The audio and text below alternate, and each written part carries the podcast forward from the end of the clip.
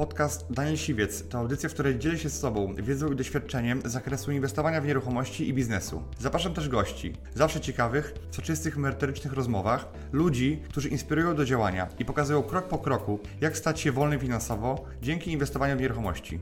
Posłuchaj ich historii, zastosuj modele działania, wykorzystuj narzędzia i uzyskuj podobne rezultaty.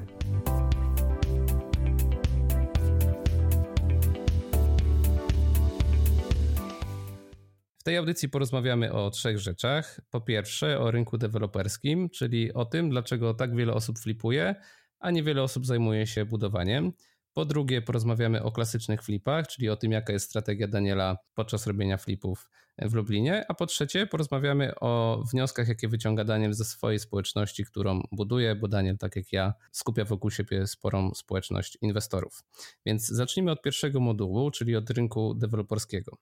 Daniel, zrobienie prostego flipa to po prostu zakup, remont i sprzedaż mieszkania z zyskiem, no a zbudowanie budynku od podstaw wymaga jednak e, zdecydowanie większego pojęcia i zaangażowania. Powiedz nam proszę, dlaczego właśnie tak wiele osób flipuje, a niewiele zaczyna zajmować się deweloperką? Mhm, bo samo flipowanie e, z natury rzeczy jest proste, bo polega na tym, że masz kupić mieszkanie i tam masz kilka dokumentów raptem do zgromadzenia e, i o wiele mniej kapitału trzeba, żeby, żeby takie mieszkanie kupić i o wiele łatwiej, w związku z tym, że kapitał jest mniejszy, taki kapitał pozyskać e, albo no, jest więcej osób, które go mają. A przy deweloperce jest, jest trochę inaczej, że sam proces jest długi, bo trwa między 2 a 3 lata i jest trudniejszy, bo jest więcej elementów.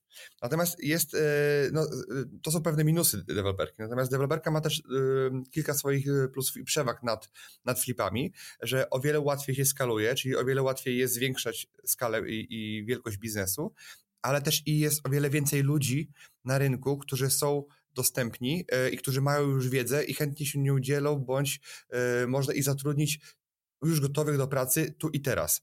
Czyli są inżynierowie, projektanci, e, kierownicy e, budów, e, osoby, które są techniczne, które mają 20-30 lat doświadczenia i oni są na wyciągnięcie ręki dla kogoś, kto dopiero zaczyna, czy ich wiedza jest od razu do wzięcia do twojej firmy. Nie musisz latami budować ich wiedzy. Możesz od razu ją kupić na zasadzie pomóż mi przy projekcie, później przy kolejnym cię może wezmę, a może pójdziesz gdzieś indziej. I to jest jakby yy, ta, yy, taka przewaga. Nie każdy to widzi od razu, myśląc o deweloperce. Większość osób widzi długi proces, żmudny i tą całą gonitwę po urzędach. Tak, powiem Ci, że to jest bardzo ciekawe, co powiedziałeś, bo rzeczywiście, jeżeli chcesz zatrudnić kogoś do flipowania, no to najprościej pójść na jakiś event nieruchomościowy, powiedzieć po prostu, że szuka się jakiegoś zaangażowanego pracownika, który chce się poduczyć i wtedy mamy pracownika, który zaczyna flipować, bo raczej na rynku nie ma osób z zawodem flipper, ale rzeczywiście przy deweloperce jest tak, że no jest wiele osób, które od wielu, wielu lat budują i po prostu można im zapłacić, ściągnąć ich z rynku i rzeczywiście jest to duży plus, o którym mogło wiele osób wcześniej nie myśleć. A mógłbyś nam powiedzieć, z jakich elementów składa się cały proces deweloperski w bardzo dużym skrócie od znalezienia działki, przez rozpoczęcie budowy, jakbyś tylko wypunktował te najważniejsze elementy, których należy się nauczyć i które należy Jasne, ja bym zaczął od tego w ogóle, żeby na początku sobie ustalić, co chcemy budować, bo, bo, budować możemy różne rzeczy, od, od domków prostych do, do jakieś komercyjne budynki, e, ale też i bloki czy wieżowce. I teraz jakby trzeba się skupić na tym, co chcemy robić, czyli ustalić sobie, czy chcemy zaczynać od małych, nie wiem, domków, bliźniaków, czworaków, szeregówek, czy od razu jakiś e, niewielki blok zacząć budować. I, i na trzeba się skupić. Po pierwsze, ustalić sobie cel. Druga sprawa, to zanim jeszcze e, cokolwiek zaczniemy robić z działką, to ja bym zaczął budować zespół, czyli e, szukać osoby, które pomogą nam e, na każdym etapie realizacji inwestycji, czyli szukałbym sobie projektanta, szukałbym sobie geodety, szukałbym sobie inżynierów, którzy pomogą ci jakby bezpiecznie ci pomóc przeprowadzić przez wszystkie etapy, żebyś miał do kogo zadzwonić, jak, jak będziesz miał jakiś problem. I teraz, i to jest dopiero moment, w którym szukamy działki pod to, co sobie ustaliliśmy wcześniej, czyli szukamy działki, bo nasz zespół mm, ustalił nam pewne parametry, pomógł nam e, jakby ustalić, co, co możemy, e, co możemy, znaczy jakie działki, jakie działki technicznie musimy szukać. I teraz, jak już załóżmy, znajdujemy tę działkę, no to no, trzeba się zabierać za projektowanie. I tutaj tak samo przy szukaniu działki jest potrzebny pośrednik, tak samo jak i przy projektowaniu jest nam potrzebny, żeby ustalić, co ewentualnie na tej działce najlepiej i najdrożej się sprzeda, co nam da największy zysk. Po tym, jak już mamy budynek zaprojektowany, a, a uważam, że projektant jakby to jest jeden z kluczowych elementów e, takiego zespołu deweloperskiego, bo on może bardzo, bardzo dużo wnieść dobrego i pomóc robić ci dobry biznes, ale jeżeli to będzie zły projektant albo źle zatrudniony, źle zarządzany, to może być tak, że e, wyjmie sporo zysku swojej kieszeni, ale co gorsze, nie do swojej kieszeni, tylko tak naprawdę e, jego błędy, jego e, roztargnienie albo jego mm, złe zarządzanie nim może spowodować, że po prostu on nie zarobi więcej, a, a ty stracisz na tym, bo na przykład jeśli źle zaprojektuje. Zaprojektuje e, sobie pomnik na przykład, taka standardowa sprawa, a nie tobie dobry biznes i dobry dochód, czyli będzie patrzył bardziej z punktu widzenia swojego ego, co projektuje, a nie na przykład zysku dewelopera takiego ostatecznego. Teraz, jak już e, mamy tego projektanta, mamy zaprojektowany e, ten budynek, no to e, trzeba się zabierać za to, żeby zaczynać no, opakowywać to w jakiś produkt marketingowy, czyli jakby to wszystko opakować. No i dopiero na samym końcu jest, jest ta budowa. Natomiast jest bardzo ważnym elementem tego biznesu jest też pozyskanie finansowania. I ja bym szukał finansowania, zaczynał szukać albo rozglądał się na, na, samym początku, ale jakby dopiero moment, żeby znaleźć finansowanie, żeby wnioskować o to finansowanie, e, jest dopiero moment, w którym mamy pozwolenie na budowę, bo wcześniej tak naprawdę e, no nic nie załatwimy, chyba że to jest prywatny inwestor. I tak naprawdę mamy już ten produkt sfinansowany, mamy go wybudowanego. E, no i budowa też może być w kilku różnych wariantach. Może, można budować to generalnym wykonawcą, co się opłaca zazwyczaj przy większych e, inwestycjach, ale można budować to takim sposobem gospodarczym, czyli składać budynek z różnych branż, czyli na przykład jedna firma robi wykopy, druga robi stan e, surowy, trzecia robi branże takie jak elektryka, hydraulika, tynki, wylewki, okna, elewacje, dach, e, czy roboty drogowe zewnętrzne i można to poskładać samemu, wtedy jest znacznie taniej, ale jesteśmy dużo bardziej zaangażowani w proces budowlany i na budowie. Dlatego e, ja wolę się wystawiać jako inwestora, który jest finansowy, kapitałowy, a niekoniecznie kogoś, kto po prostu jest codziennie na budowie i ma codziennie brudne buty. Ja wolę pracować w garniturze i być na budowie raz na dwa tygodnie czy raz w miesiącu, bo wolę, żeby tam byli moi ludzie i pilnowali tego. Ja pilnuję finansów i tego, żeby kasa spływała na koniec na, na konto. No i ostatnia rzecz, opakowanie tego i sprzedaż, jak już mamy, e, więc tu jest potrzebne jakby, na samym początku radziłbym, sugerował, żeby to robić e, z biurami nieruchomości, które e, wezmą pieniądze dopiero wtedy, kiedy przyniosą klienta. I tak w skrócie można powiedzieć, że to jest e, taki proces deweloperski wygląda e, bardzo dużym, natomiast możemy sobie jak najbardziej rozszerzyć wszystkie te elementy.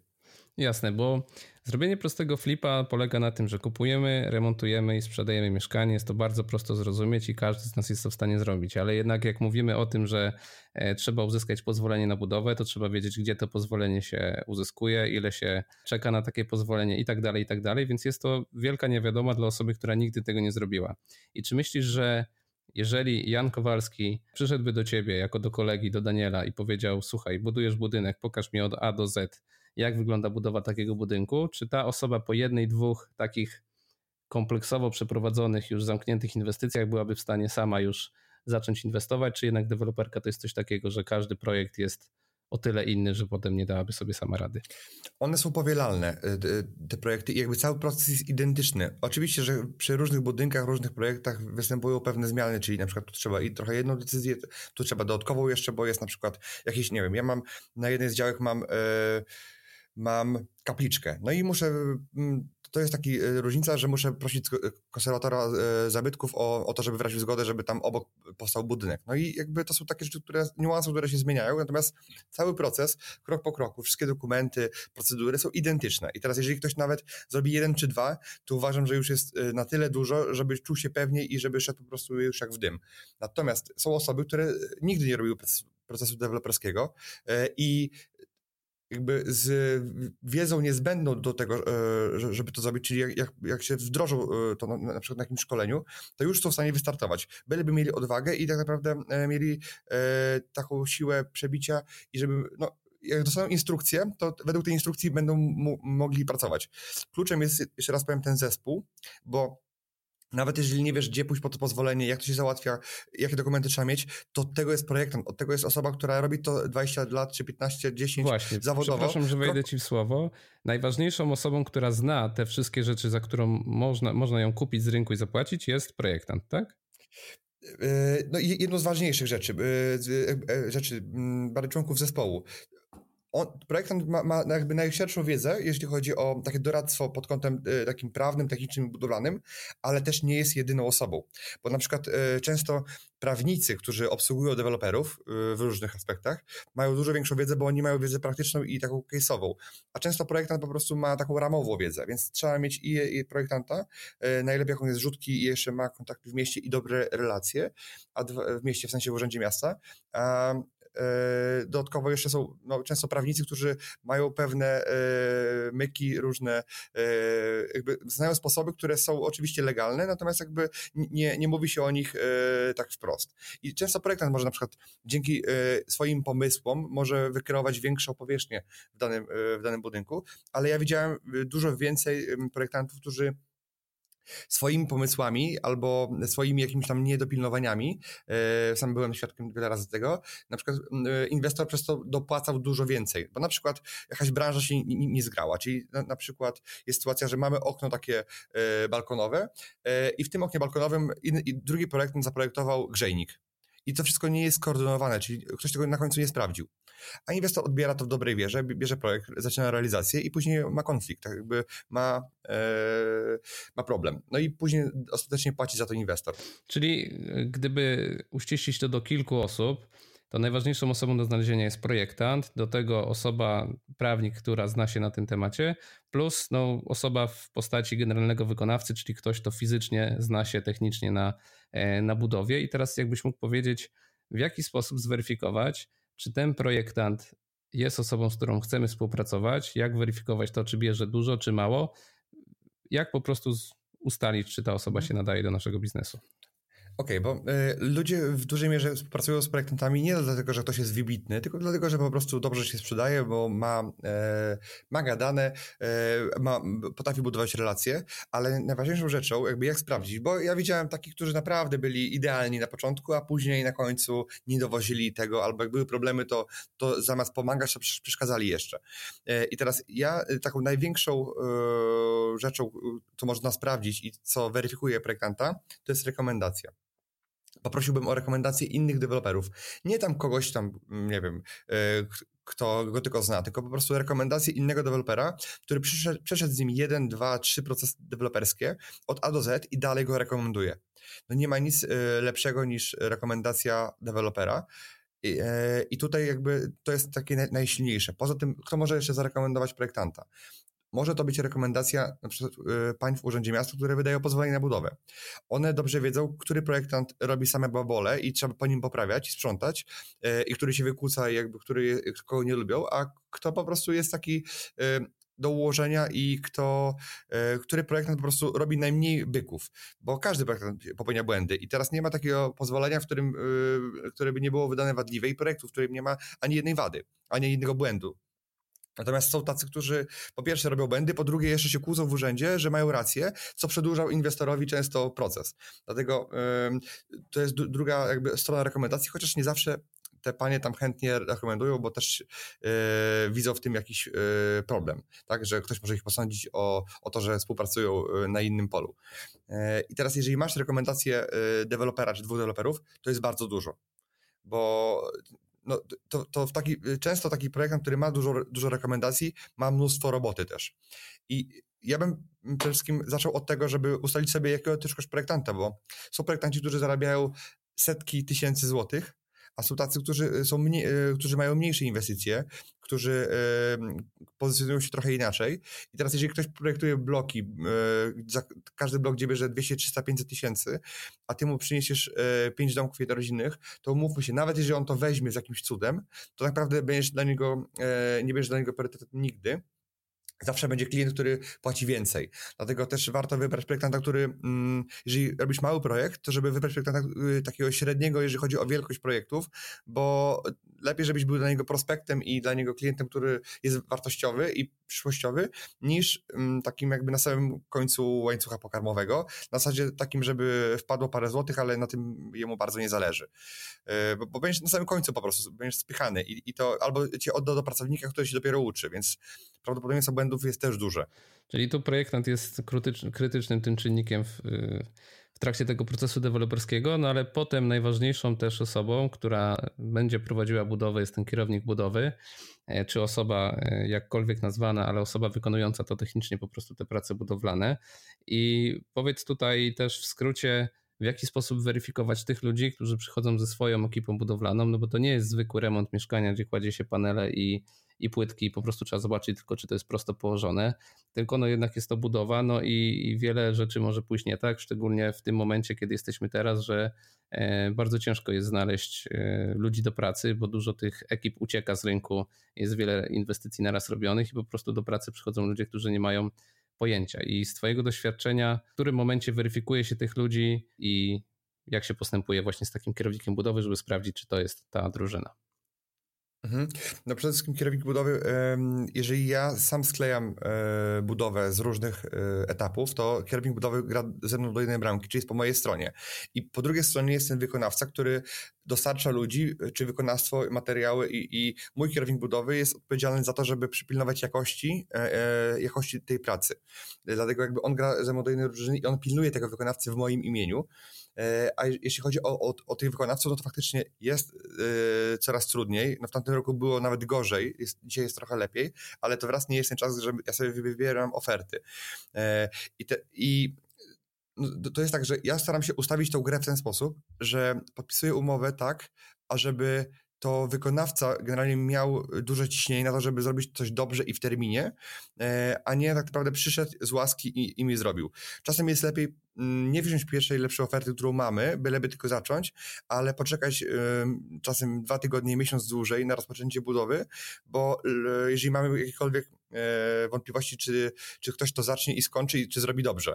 Czyli jakby lepiej e, czasem kupić trochę czasem sobie e, lepszej jakości usługę, bo jak ktoś zacznie i go wywalimy z tej roboty, z tej budowy, to dużo więcej później kosztuje, żeby ktoś to przejął, poprawił, bo nikt tego później nie chce robić, bo taka robota poprawiania to jest naj, może nie naj, najtrudniejsza, ale taka najmniej e, generująca pieniądze dla innego wykonawcy i taka najbardziej żmudna, więc e, nikt tego później nie chce robić, a jak robi to już za dużo, za duże pieniądze. E, I teraz ja e, uważam, że polecenie jest bardzo e, dobrą dalej rekomendacją, e, jakby formą znalezienia ekipy, ale polecenie bardzo takie wyjątkowe, bo jeżeli ja tak często mówię na moim szkoleniu, że e, jeżeli ktoś poleca mnie, na przykład jako pośrednika, czy jako szkoleniowca, jeżeli poleca mnie moja ciotka, to naprawdę ja jej bardzo jestem za to wdzięczny. Natomiast e, to polecenie nie, nie ma żadnej wartości dla drugiej osoby, bo ona nie wie, e, jak ja wykonuję swoją robotę.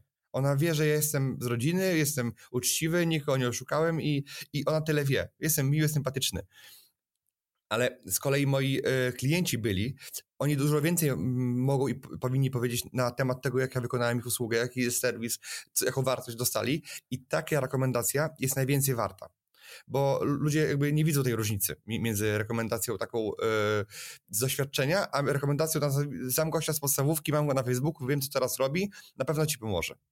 E, bo ja, ja, jestem za takie oczywiście wdzięczny, natomiast one nie mają za dużo wartości dla tej drugiej osoby. I e, ja już wiele dostałem rekomendacji różnych, dlatego teraz zawsze sprawdzam, czy oby na pewno osoba, która rekomenduje, wie, je, e, czy pracowała z tą osobą, którą rekomenduję i może jakkolwiek za nią ręczyć. A nie, nie tylko, że znają siebie z podstawówki i pili razem wódkę. 20 lat, tak? Dokładnie. E, więc, więc, więc, więc rekomendacje w ten sposób. Ja, ja dużo ludzi mam z rekomendacji, i, a z ogłoszeń praktycznie no, rzadko kiedy kogoś biorę. Jak już to, to jest teraz, dzisiaj mamy taki rynek, że to nie y, polecają, y, ktoś poleca y, tobie ekipę budowaną, tylko ekipa sobie wybiera i to deweloper jest polecany przez innego wykonawcę. Czyli na przykład ja robię stan surowy i wywiązałem się ze wszystkich swoich obietnic mojemu wykonawcy, zapłaciłem mu w terminie, wszystko poszło dobrze, jak trzeba i teraz on mnie przez to, że ja jestem dla niego ok, e, byłem dla niego wyrozumiały i uczciwy, to on mnie rekomenduje swoim innym kolegom i mówi, słuchaj, to jest dobry deweloper, możesz z nim e, robić interesy i wtedy on przyjdzie, ktoś inny przyjdzie, bo tak naprawdę dzisiaj bez rekomendacji ciężko e, pozyskać wykonawcę, bo oni sobie dzisiaj wybierają e, deweloperów. Dobrze, Daniel, wobec tego podsumujmy ten pierwszy moduł rynku deweloperskiego. Wiele osób flipuje, jednak niewiele osób robi deweloperkę z jakiegoś powodu. Więc jeszcze raz podsumowując, co jest tym głównym powodem, co jest tą przeszkodą, dla którego ludzie zostają przy flipach i nie idą dalej w skalowanie swojego biznesu w deweloperkę.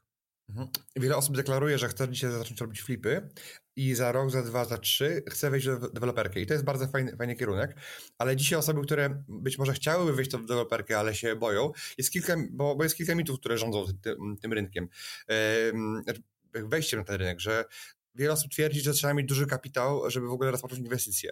A tak naprawdę e, jakby sobie mm, popatrzeć, to można rozpocząć inwestycje rzędu, e, mieć kapitał rzędu 400, 300, 400, 500 tysięcy, żeby rozpocząć budowę swojego pierwszego czworaka i na nim już zarobić kwotę 500-600 tysięcy, więc to jest kwota często porównywalna do jednego, dwóch mieszkań w dużym mieście e, w Polsce. Dlatego, że jeżeli ktoś ma ja uważam, że jeżeli ktoś dochodzi do, do, do pewnej ściany, czyli flipuje mieszkania e, i cały czas pomnaża ten, ten, majątek i nie jest już jakby w stanie albo zainteresowany, żeby robić tego coraz więcej, bo wiadomo, że przy flipach jest tak, że jak robisz tego dużo więcej, to i też dużo bardziej się męczysz. E, I skalowanie flipów jest realne, ale jest trudne, że powyżej, nie wiem, 30-50 rocznie ciężko jest, jest to zeskalować tak, taki zorganizowany biznes. Dlatego ja uważam, że jakby ja przeszedłem w deweloperkę, bo jakby widziałem o wiele łatwiejszą drogę do tego, żeby skalować biznes nieruchomościowy, bo kupując jedną działkę, kupuję działkę i projektuję od razu 20-30 mieszkań i to mi, to mi daje pewną skalę. Natomiast ja dziś, dzisiaj y, wiem, że ja nigdy z flipów nie zrezygnuję, bo flipy cały czas ben, no, działają i jakby można y, zarabiać na tym pieniądze i no dopóki ten rynek jest jest dobry i jakby ja cały czas jestem w stanie wyszukiwać okazję, ja na tym rynku będę. I no, część osób mówi, że już jest coraz trudniej, że się nie da. No i teraz tak zawsze mówili, jak ja wchodziłem, to też mi mówili, że, że się nie da, że, że, że jest jakby ciężko, ale zawsze będą na tym świecie, w każdym kraju osoby, które mają motywację do tego, żeby mieszkanie sprzedać poniżej wartości rynkowej. I tak będzie zawsze, po prostu. Dokładnie. E, Czyli tak podsumowując uważam. temat rynku deweloperskiego, bo zaraz właśnie płynnie przejdziemy do flipów, o, których zaczęłeś mówić. E, deweloperka jest do zrobienia, jeżeli mamy projektanta, jeżeli mamy wykonawcę, który będzie to robił, jeżeli mamy prawnika, który nas będzie wspierał. Wystarczy przejść raz proces deweloperski od A do Z, żeby zobaczyć, jakie dokumenty, w jakich miejscach się załatwia i ile to przede wszystkim trwa, żeby zarabiać zdecydowanie więcej i budować skalę poza flipami, więc na koniec powiedz tylko y, proszę jedną rzecz, ile trwa zrobienie najmniejszego, najprostszego projektu deweloperskiego z Twojego doświadczenia, y, jaki to jest okres, żeby po prostu znaleźć, kupić działkę i rozpocząć na niej budowę, w zależności od tego, czy już jest działka z pozwoleniem, czy bez pozwolenia. Mm, taki naj, najkrótszy termin to jest, uważam, że półtora roku, ale jak ktoś dopiero zaczyna, to powinien celować między dwa a, a dwa i pół roku. Tak bezpiecznie, żeby po prostu się nie, nie przejechał. I, e, bo czasami jest tak, że same procedury trwają rok, a sama budowa później trwa drugi rok i e, ewentualnie jakieś tam domykanie jeszcze e, procedur. Dlatego radziłbym osobie, która projektuje jakąś pierwszą małą inwestycję, żeby uzbroiła się w czas na 2-2,5 roku Natomiast jeżeli mamy coś trudniejszego, czasem jest tak, że kupujemy działkę z myślą, że będziemy budowali za 3, za 3 lata na przykład, bo mm, procedury tyle mogą trwać. Ale to już jest jakby inna, e, inna strategia. Ja wolę kupić działkę, która tu i teraz da zarobić pieniądze, a nie która buduje bank ziemi, żeby za 5 lat kiedyś coś tam postawić. Wolę Czyli jeżeli ktoś będzie chciał zająć się deweloperką i myśli o tym, że teraz robi flipy, a później zajmie się deweloperką, to sugerowalibyśmy, żeby zająć się tym teraz, bo jeżeli ktoś chce to robić za kilka lat, to właśnie za kilka lat y, no, sprzedałby swój już pierwszy budynek, a jeżeli zajmie się tym za 2-3 lata, to minie kolejne jeszcze 2-3 lata, więc finalnie od teraz za 5 lat zrealizuje swój pierwszy projekt, więc trzeba mieć na uwadze, że deweloperka to bardziej obracanie segregatorami niż tak jak szybkie flipy, kilka miesięcy i temat gotowy. Tak, tak. Dlatego ja bym radził, że jeżeli ktoś jest już dobry we flipach i zrobił już kilka, kilkanaście, to żeby dzisiaj zaczął się za działko rozglądać i jednocześnie robił te flipy i procedował, yy, procedował inwestycje, czyli załatwiał dokumenty, pozwolenie na budowę przy okazji, bo to nie jest praca na pełny etat. Jakbyś miał 5-6 projektów, to tak, to jest praca na pełny etat, ale jeżeli masz jeden projekt, to można kupić działkę, procedować wszystko, w międzyczasie robić flipy, zarabiać cały czas pieniądze i dopiero yy, i lepiej dzisiaj zrobić, zacząć mały projekt, przy okazji flipów, niż mówić sobie, że ja dzisiaj przez 3 lata napierdzielam te flipy, zarabiam pieniądze, a później przejdę w deweloperkę, dużą deweloperkę. I teraz jeżeli wszystkie pieniądze kiedyś włożymy w deweloperkę, to przez dwa lata nie będziemy nic zarabiać, nie będziemy mieli przychodów. Dlatego lepiej to robić płynnie i łączyć te biznesy, a niekoniecznie rzucić jeden po to, żeby wejść w drugi. Jasne. I oczywiście dla słuchających też adnotacja ode mnie, że pieniądze to jest ostatni problem, o jaki należy się martwić w ogóle przy nieruchomościach, bo to jest tylko jeden z czynników, który musi zostać dostarczony, ale niekoniecznie przez osobę, która ten projekt realizuje, więc jeżeli ktoś nie robi deweloperki dlatego, bo myśli, że to kosztuje dużo pieniędzy, to owszem, kosztuje to dużo pieniędzy, ale niekoniecznie naszych, więc my nie musimy mieć środków, musimy mieć tylko pomysł, ekipę, znać cały proces i po prostu być przedsiębiorcami, którzy takie coś realizują. Na deweloperka jest idealna do tego, bo można się posiłkować różnymi sposobami finansowania. Dziękuję Ci, że wysłuchałeś do końca. Jeśli ten podcast był dla Ciebie interesujący, zapraszam do słuchania kolejnych odcinków. A jeśli chcesz jako pierwszy otrzymywać powiadomienia o nowych odcinkach, subskrybuj mój podcast.